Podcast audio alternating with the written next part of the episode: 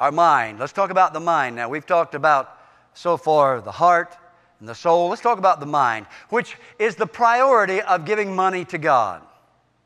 The truth is, Jesus said, this poor widow gave more to the collection than all the others put in together. Oh, wow.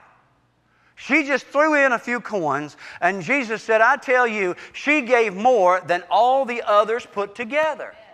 Woo! Why? Because she gave her all. That is worship. That is loving God with all of your mind, with all of your heart, and with all of your soul.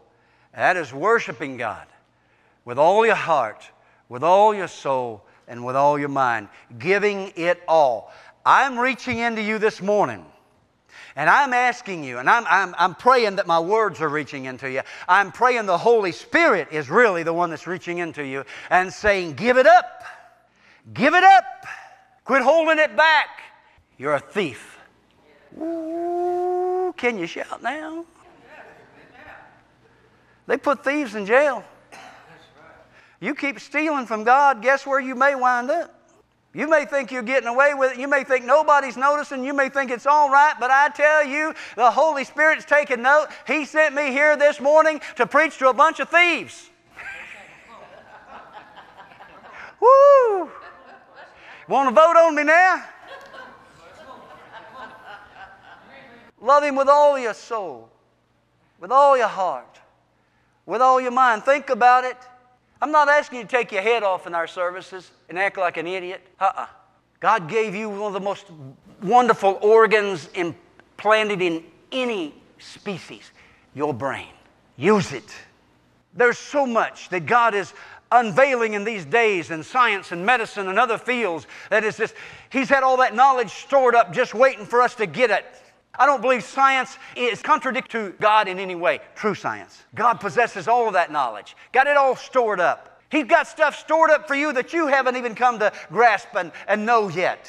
But you will. You'll comprehend it by the Spirit and by your mind. You will use your mind. God puts no premium on ignorance. She gave, and I like this, she gave, and the word that, and the music and the song we did just a minute ago, your love, and I can't sing it, is extravagant. She gave extravagantly. Ooh, wow. And she didn't do it to be seen. See, that day in the life of Christ, the last week of his life on earth there, that particular day is often referred to as the day of questions. They were just hitting him from every angle, the Pharisees and the scribes, trying to trip him up and trying to throw something at him. And he was by this time fatigued, and he was just sitting over in the corner in the temple, just sitting over there watching and just being quiet, if you will, and watching people come by and put their offerings in. And this little widow lady, he knew by a word of knowledge. He knew who she was. He knew what she was doing. When he saw her put the offering in, he jumped to his feet and he said to his disciples, did you see that? Did you see that? He gives revelational knowledge to us. We may be involved in a worship service. We may be listening to a message and the Holy Spirit comes along and says, did you see that? Did you hear that? And nobody else maybe didn't get it, but you did. The mind. God works through the mind.